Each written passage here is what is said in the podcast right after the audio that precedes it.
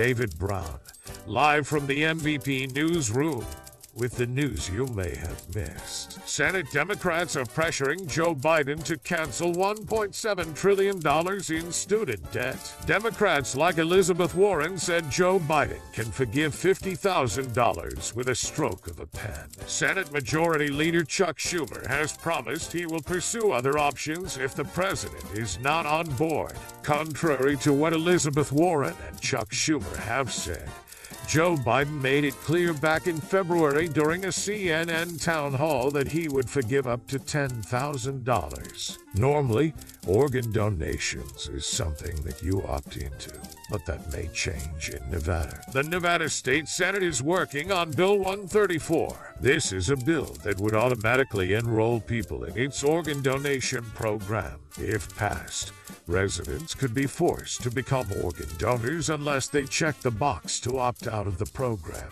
We all know how valuable consumer data is, even your movements in your car has its value. The Ulysses Group, a South Carolina based surveillance firm, says it can provide real time location information on 15 billion vehicles worldwide, even in North Korea and Cuba. The claims come from a document obtained by Senator Democrat Ron Wyden. Wyden is investigating companies that sell the data of millions of consumers. The company says it can track cars through sensors in vehicle parts either installed by the car company or by the original equipment manufacturers. This is David Brown signing off with the news you may have missed.